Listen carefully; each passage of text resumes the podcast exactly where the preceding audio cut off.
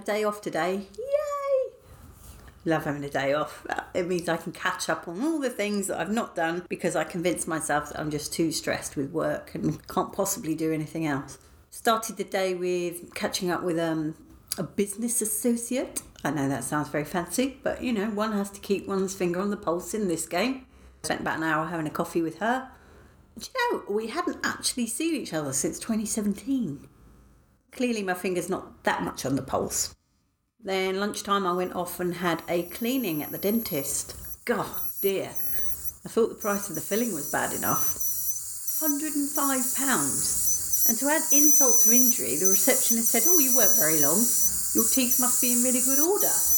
I thought, hmm, okay, so I'm going to just stop cleaning my teeth now and make sure that I get my money's worth next time.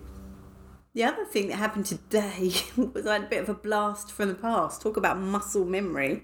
I walked past a lorry which had sacks of concrete or something like that on the back of it, and it was a Jewson lorry.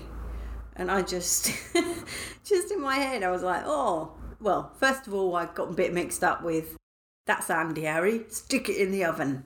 That's an advert from the 80s. That was, what was that now? McCain Oven Foods. Jewson. We got the Jewson lot. Gosh, it's funny, isn't it, how things trigger your memory like that? Anyway, now I am just chillaxing, watching a bit of telly, obviously doing a podcast before I head out to do another gig. Yeah, got a gig tonight.